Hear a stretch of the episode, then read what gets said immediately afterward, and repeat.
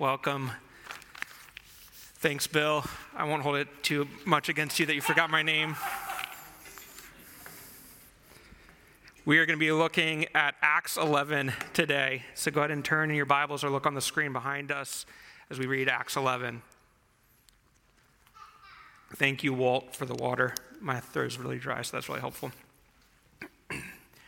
So, we're continuing in our sermon series in the book of Acts, in Acts 11, and we're looking at the result of the amazing things that happened at Caesarea when God called Peter to go there and preach the gospel to Cornelius, the Roman centurion, and his whole household, and Gentiles believed in the gospel, and the Holy Spirit was poured out on them.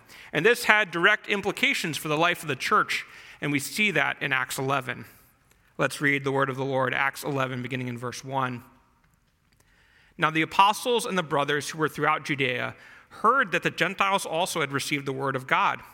So when Peter went up to Jerusalem, the circumcision party criticized him, saying, You went to uncircumcised men and ate with them. But Peter began and explained it to them in order.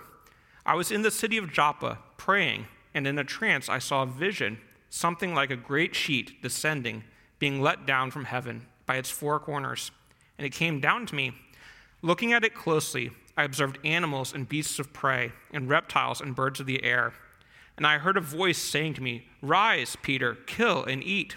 But I said, By no means, Lord, for nothing common or unclean has ever entered my mouth.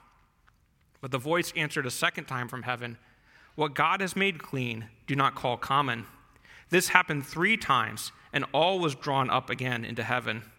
Behold, at that very moment, three men arrived at the house in which we were, sent to me from Caesarea. And the Spirit told me to go with them, making no distinction. These six brothers also accompanied me, and we entered the man's house.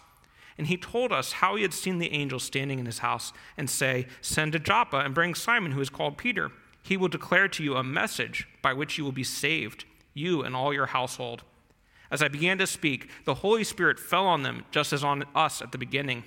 And I remembered the word of the Lord, how he said, John baptized with water, but you will be baptized with the Holy Spirit. If then God gave the same gift to them as he gave to us when we believed in the Lord Jesus Christ, who was I that I could stand in God's way? When they heard these things, they fell silent, and they glorified God, saying, Then to the Gentiles also God has granted repentance that leads to life. Now, those who were scattered because of the persecution that arose over Stephen traveled as far as Phoenicia and Cyprus and Antioch, speaking the word to no one except Jews.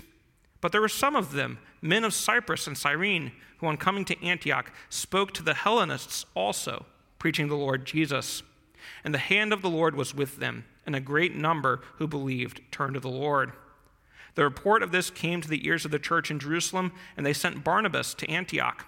When he came and saw the grace of God, he was glad, and he exhorted them all to remain faithful to the Lord with steadfast purpose.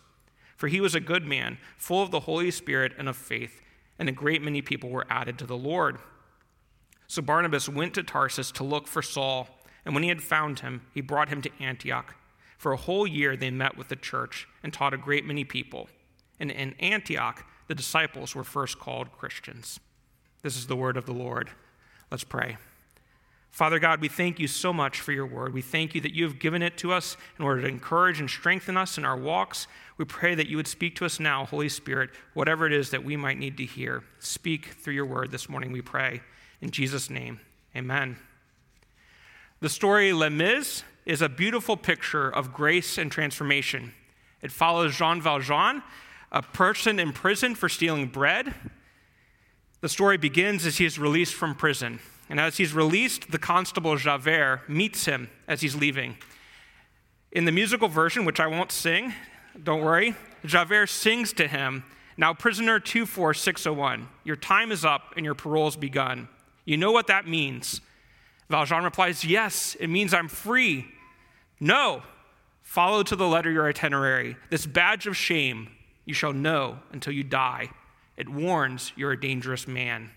The constable Javert saw Valjean and defined him by his crimes, by what he had done. His shame and his sin was all that he could see. Valjean begins his parole. He travels from town to town, but he's an outcast, refused work, refused hospitality. He comes to a town where the bishop shows him kindness. The bishop welcomes him into his warm house, gives him a bed to sleep in, food to eat, treats him as a human. Valjean repays that kindness by stealing the bishop's silver. But he's caught by the guards, and the bishop graciously forgives him, and in fact gives him the silver candlesticks that he left on the table. And the bishop commends him to God and blesses him as a brother. Later, as Valjean is reflecting on this, he sings, Yet why did I allow that man to touch my soul and teach me love? He treated me like any other. He gave me trust. He called me brother. My life he claims for God above. The bishop saw Valjean as a man. Doesn't say this, but a man created in God's image, worthy of love, respect, kindness. These are two diametrically opposite views of people. We have the view of Javert, who only identifies Valjean as a criminal, a sinner, who is beyond redemption forever and will be forever marked by his shame. The bishop, who sees Valjean as a human, worthy of love, worthy of befriending and showing kindness to. This two opposite views is pointing to a sinful human tendency, and that's our tendency to create groups, groups which exclude others. We want to define people by their pasts. We want to define people by their sins. We want to define people by the wrong types of things. And so God created humanity to exist in harmonious relationships. But now we have rebelled against God and we've sinned against Him. And the result is that we make groups and exclude others. We view people based on their sinful past and identify them by that rather than by the fact that they are created in God's image and they can be saved by Jesus Christ and become new creations. This sinful human tendency is also in our passage. This sinful human tendency to view people with discrimination. In verse 1, it tells us how all the Christians throughout Judea heard the wonderful news of Gentiles believing in the gospel. However, this was not a reason for some to rejoice. In verse 2, we see that the circumcision party questioned and challenged Peter about these events. They said, You went to uncircumcised men and ate with them. This criticism of Peter is remarkably similar to the criticism that Jesus often received of eating with sinners. These early Christians' heart, it was, it was mostly in the right place. They wanted to rightly define who belonged to God's people. And for the longest time, throughout Old Testament history, people were marked as being part of the people of God by their practices, keeping the right diet, practicing the law, keeping the Sabbath. But it was no longer that way. God had made a way to enter the people of God by merely faith in Jesus Christ. That was who belonged to the people of God now and they needed to change their ways. We, as modern Christians, also do this. We want to define who is welcome in the walls of the church. We want to define who can be part of the people of God.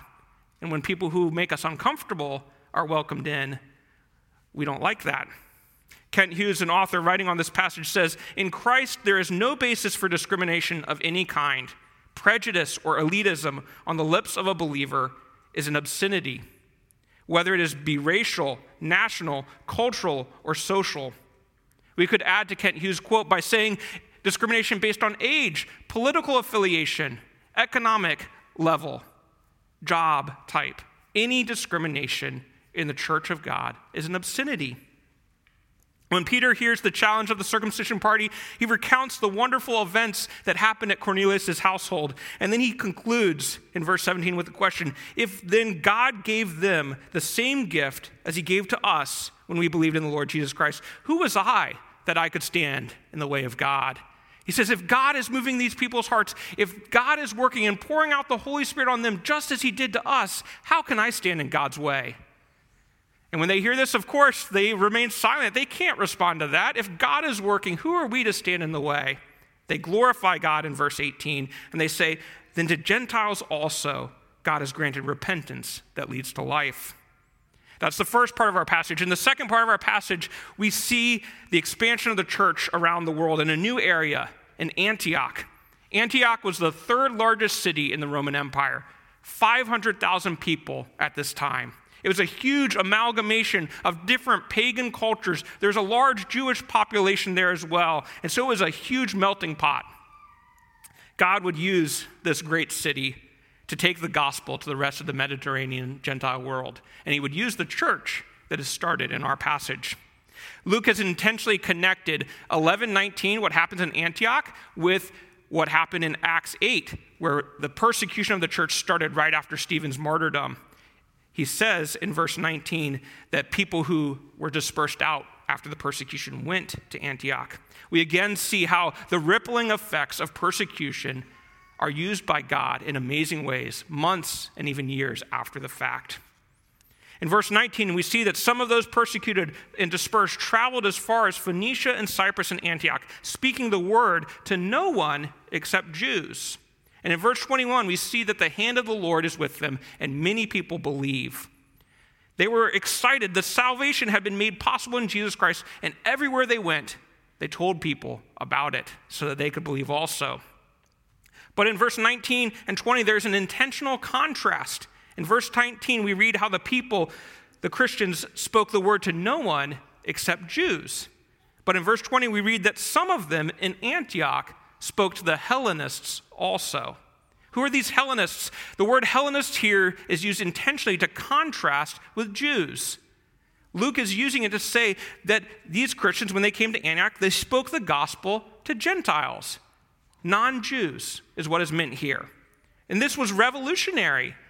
It was completely unexpected. Everywhere that Christians had gone before in the Mediterranean world, Cyprus, Phoenicia, they had spoken the gospel to only Jews. But here in Antioch, they revolutionarily spoke the gospel to Gentiles, and they believed. Before the, and why was this revolutionary? You see, before the coming of the long awaited Savior, Jesus, the Jewish people were distinct from the surrounding cultures and religions by their unique religious practices a special diet, keeping the law, circumcision, Sabbath keeping, and festival keeping. This set them apart. And these practices, they were never meant to keep Gentiles away, they were never meant to keep them out. Rather, the hope talked about in the Old Testament was that the surrounding cultures would see the unique life of God's people and they would be attracted. They would want to know this God, this Yahweh, this Lord. But these practices developed in the hearts of sinful humanity into an us versus them mentality. And that's why the Jewish people of Jesus' day viewed Gentiles as unclean, as people to be avoided, as people to not be allowed into fellowship. But the amazing, wonderful truth is that God, as they praise Him in verse 18, has granted repentance that leads to life for all people, to everyone. We see that later in Galatians as Paul, who was very instrumental in bringing the gospel to the Gentile world, reflected in Galatians 3. He says, In Christ Jesus, you are all sons of God through faith. For as many of you who are baptized into Christ have put on Christ. There is neither Jew nor Greek, there is neither slave nor free, there is no male and female, for you are all one in Christ Jesus. And if you are Christ's, then you are Abraham's offspring, heirs according to the promise. God desires a diverse church community because salvation is for everyone who repents and believes. So that was a long introduction, but we're going to dive in now. And the big idea we're going to explore is that God has made repentance unto life available to all. And so we should cultivate a diverse church community. God has made repentance unto life available to all. So we should cultivate a diverse church community. And by diverse here, I mean diverse in background, diverse in experience, diverse in socioeconomic level, diverse in race, diverse in age, diverse in education, diverse in every possible way imaginable. We should cultivate that. We should value that. And we see in our passage four ways that God does this through the early church they welcomed, they ate, they proclaimed, and they praised. Let's dive in. Welcome. This part of how to cultivate a diverse community is implicit in our passage. If God has provided salvation for all, then he welcomes them all. He welcomes all if they have faith in Jesus. And if we are his people, we also will invite and welcome all into God's community, regardless of their background, if they've believed in Jesus Christ. In fact, we will actively pursue to include people from many different backgrounds because we will want everyone to believe in Jesus Christ, just as those early Christians who went to Antioch wanted them. In verse 18 and to 20, we see two examples of non Jewish people being welcomed into the community. After hearing Peter's recounting of the story, the listening people praise God for including the Gentiles. As Jewish believers go to Antioch, they welcome in those Gentiles who hear the gospel and believe. Now, this happened, and it's summarized very quickly in a couple verses, but it was not a quick or easy process. It took long, long years, difficult working together. As we will see later when we get there in Acts 15, the Jerusalem Council was the culmination of many of years of effort of saying, how can we, two completely different peoples, live together in God's community? The whole book of Galatians was written because these two people were having trouble existing in one church community. God wanted it to happen, but it took time and effort. It was difficult. Central to cultivating a diverse community is a desire to welcome others. The church of Corinth was a very diverse church, both in background and experiences, as well as race and many other things. And in 1 Corinthians 6, Paul writes to them and talks about all these different sinful practices and behaviors where if you practice those actively, you are not part of the kingdom of God. But then in verse 11, 1 Corinthians 6 11, he says, And such were some of you, but you were washed, you were sanctified, you were justified in the name of the Lord Jesus Christ and by the Spirit of our God. Paul tells the Corinthians, Some of you practiced these sinful things before, by which, if you practice them actively, you are excluded from the kingdom of God. But you are no longer defined by that anymore. You are welcomed because you are washed and cleansed in Jesus Christ. So, as we actively cultivate a diverse community, we will seek to welcome others in because they've believed in Jesus Christ. When I lived in China as a missionary, I was on a college campus and I would often meet with students and as I befriended them and talked about Christianity with them, they were so excited to meet me, despite me looking completely different than them, despite my Chinese being very poor and maybe their English not being that great. They were so excited to have me be their friends, their friend. And they would often invite me over to their parents' home. And when I went there, I was the guest of honor. I was seated at the front of the table. I was given the best food to eat. I was given the best drink, and I was welcomed and honored because despite my different background, despite my different upbringing, despite the language differences, they were delighted that I was there. They welcomed me. And typically, by welcoming me, they would make these amazing Chinese dishes, some things that I've never eaten before that date and I've never eaten since. And it was very exciting and welcoming. But I remember one young man who he didn't invite me to his parents' home, but he said, I'm going to take you to a great meal on uh, when I met him on the college campus. And I'm like, okay, great. And we went and we went to McDonald's. uh, and I was like, uh, what are we doing here, buddy?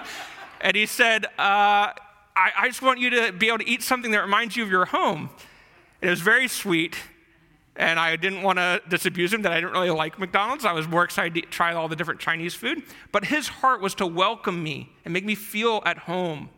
And that's the type of heart we should have. We shouldn't base our welcoming people on whether they have the same background, whether they look the same, whether they have the same experiences as us.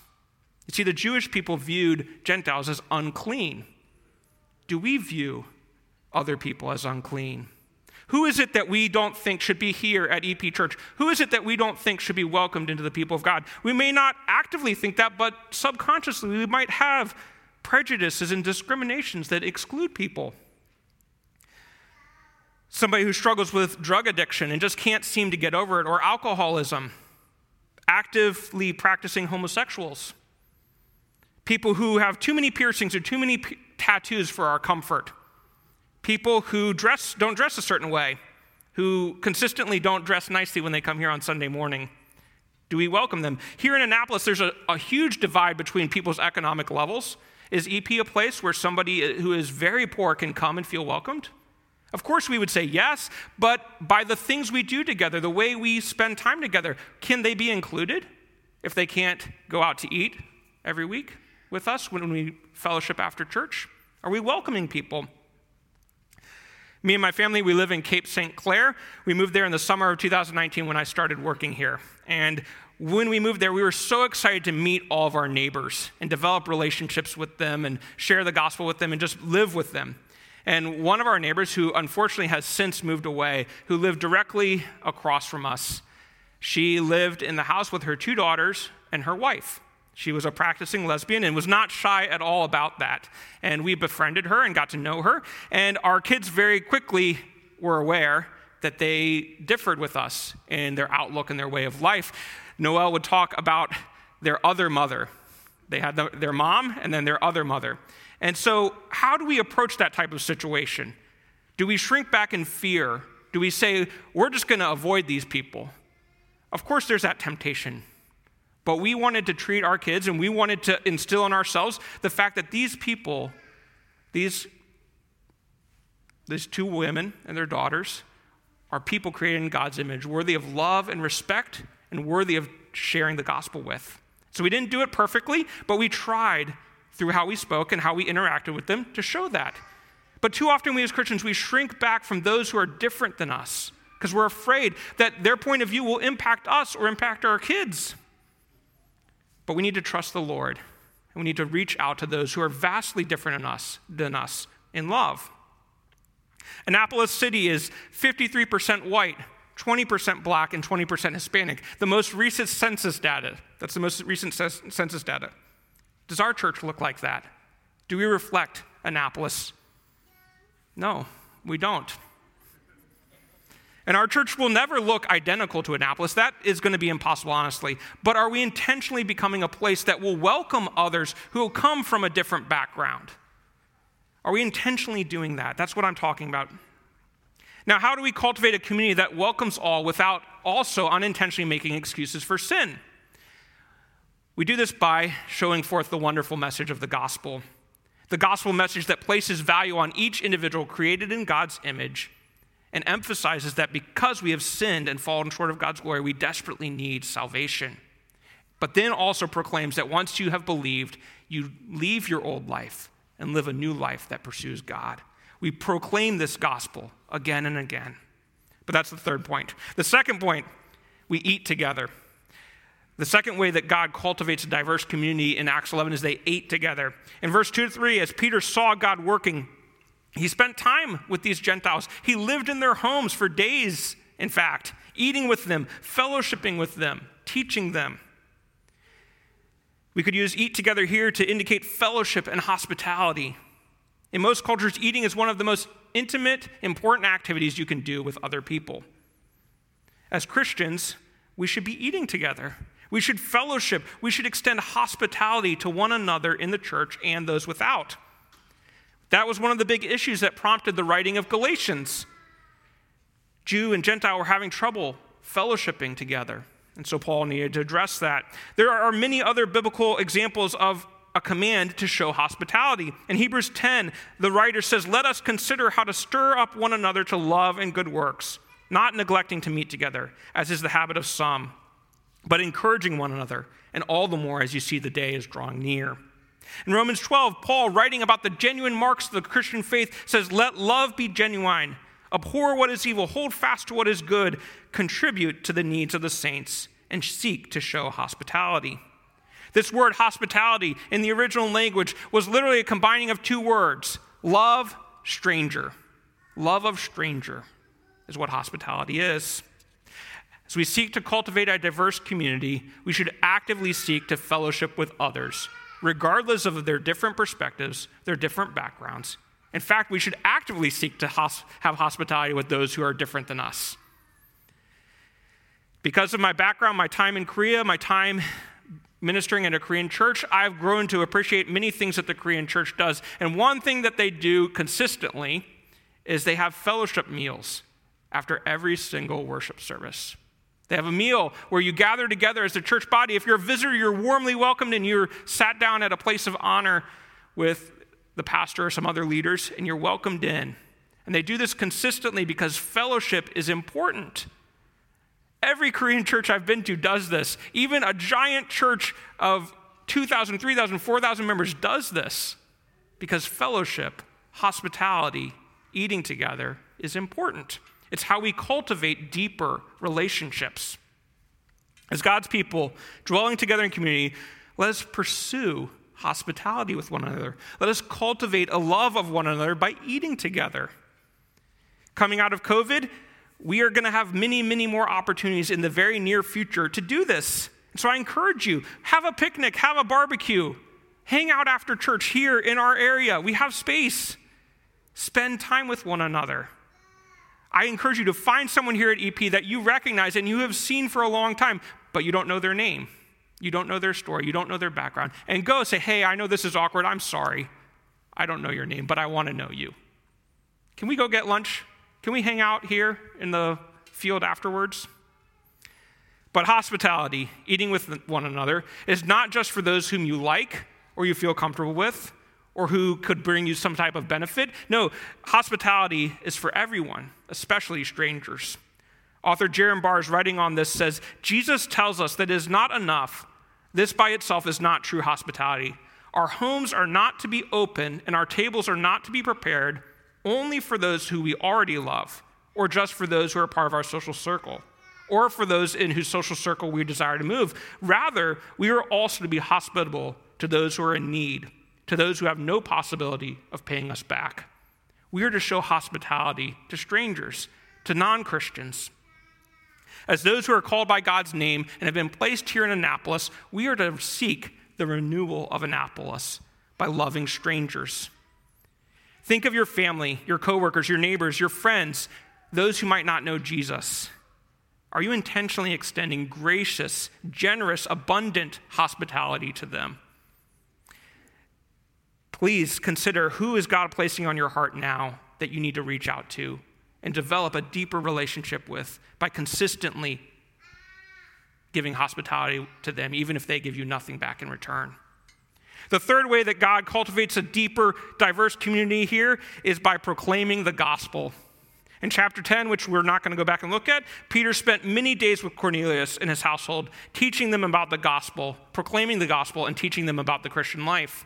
In Acts 11, we see that as the Jewish Gentile church in Antioch developed, Barnabas came alongside them and proclaimed the gospel to them and taught them about the Christian life. In verse 23 of our chapter, Barnabas exhorted them all to remain faithful to the Lord with steadfast purpose. He taught them, he proclaimed the gospel more. In verse 25 and 26, we saw that he went and got Saul, and he brought Saul back to Antioch. And we read that for a whole year, they met with the church and taught a great many people. They consistently, again and again, proclaimed the gospel and taught them about the Christian life. The gospel is both for those who already have faith in Christ and for those who have not yet believed. Christians grow by applying the gospel to their lives and living in greater freedom by the power of the Holy Spirit. So the gospel is for everyone, even if you've been a Christian since a young child. The gospel is important because it breaks down the artificial barriers that we erect as humans.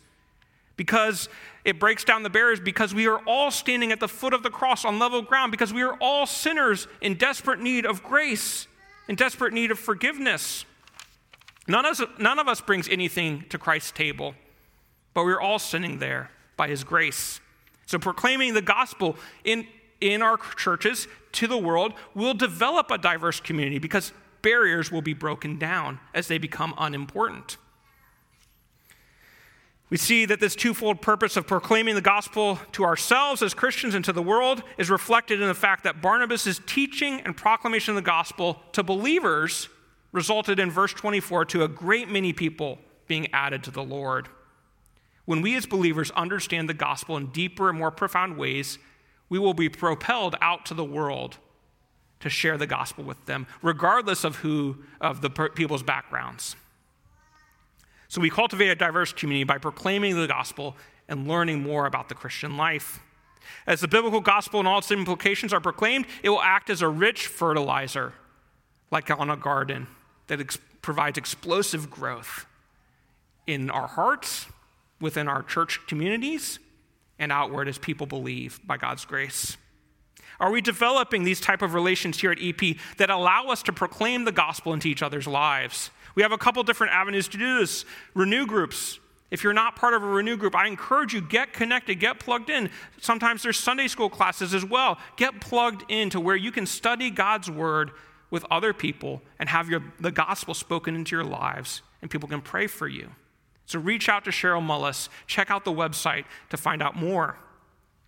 Another avenue is one on one discipleship. Every Christian at some point in their life should have somebody who can speak into their life as a mentor, discipling them, helping them to grow. Some of you are very mature in your faith, and you should be seeking somebody out, saying, Hey, I, I want to get you know, know you better. Could we, could we meet regularly? And then you can be discipling them in what it means to be a Christian. I've benefited from that enormously throughout my life. Here at EP Church, we have started something recently in February where we, as a church leadership, both men and women, are seeking to intentionally shepherd all of our members. And so many of you have probably received a phone call or a text message in the past month from the person who wants to shepherd you if you're a member. And what this is, is it's a person coming alongside you to consistently speak the gospel into your life and help you grow in your relationship with the Lord and pray for you actively. And we're doing this intentionally with our members because another important way to develop relationships here where we proclaim the gospel to each other is membership. A membership relationship between a church and its members is a covenant relationship where we enter into an agreement that we will have a special relationship where we proclaim the gospel to you and you enter into a commitment with us, and there are responsibilities and equal relationship where we grow together. So if you are not a member here at EP Church, I encourage you to become one. I encourage you to reach out to me. We're going to have a Discover EP class after Easter where you can learn all about what being a member here at EP Church is. Now, if you take the class, you're not locked in, you're not committed, but it's a way to learn more and get plugged into relationships. The fourth way that we see God cultivate a deeper community, a diverse community, is through praise, praising God for what he's doing. In verse 18, after Peter explained what happened, the listening Jewish Christians praise God and glorify him for his salvation to Gentiles also. In verse 23, we see the same attitude in Barnabas as he arrives in Antioch. It says, When he came and saw the grace of God, he was glad. This word glad could also possibly better be understood as rejoiced. He rejoiced when he saw what God was doing at Antioch, where Jews and Gentiles had become Christians and were living together. Seeing other people come to know the Lord should cause us to overflow in joy and gladness. As we joyfully thank the Lord for other salvation, this will cultivate an appreciation for others based not on their credentials, not on their backgrounds, not on what they bring to the table, but rather on the fact that God has saved them and is working in their lives. We will have a joyful appreciation simply because the other person is a blood bought lamb of Jesus Christ who Jesus died for and loves. And many of, and as we praise the Lord for others, these artificial barriers which humans have erected will become less and less important. In many of his letters, Paul constantly at the beginning of the letter gives thanks and praise to God for the believers he is writing to. Praise of something develops appreciation and fosters love. Maybe you have heard the C.S. Lewis quote where he says, I think we delight to praise what we enjoy because the praise not merely expresses, but completes the enjoyment. As we praise God for the work He's doing in others, we will grow in our love and appreciation of them because we will see that God is at work and God values and loves them, and then we will grow to value and love them. When someone sees the Grand Canyon or a beautiful painting or a moving song, we praise it to others because we want them to enjoy our appreciation of it. So we should be praising God for our fellow Christians, regardless of our differences. And then we will grow in appreciation and enjoyment and love of them. One way we can grow in praise and appreciation of others is by actively listening to their testimony, the story of how they became a Christian. Maybe there's somebody here at EP Church who you just don't see eye to eye with. You have a different political viewpoint than them, or you've had a disagreement about the way things should happen in the church. Have you heard their testimony? Have you heard the story of how God saved them and made them a new creation in Christ Jesus? I encourage you to think of that individual and go and speak to them and say, Hey, I want to hear your story. I've got no other motive. I just want to hear how God's grace has worked in your life. Maybe you don't have a conflict with somebody, but there's an individual that you would just like to get to know better. Please do that. Find out how God has worked in their lives. Do we give thanks for the salvation God has provided to other believers? Do we rejoice over the fact that God is working in others for his kingdom? As we give thanks and praise God, we will grow in love and appreciation for all believers, regardless of our differences. In conclusion, in our final in the final verse of our passage we read in Acts 11 26 that in Antioch the disciples were first called Christians. In other areas of the Roman Empire, this new community was viewed merely as a smaller sect of Jewish people. They weren't distinct, they weren't different because they were Jews in effect, just Jews that believed in this guy Jesus. But here in Antioch, the mixing of a diverse community of people, Jews and Gentiles, was revolutionary because it had never happened before in the Roman world. And because this was revolutionary, because of this diverse community, they needed a new way to call these people. And so they coined the term Christian.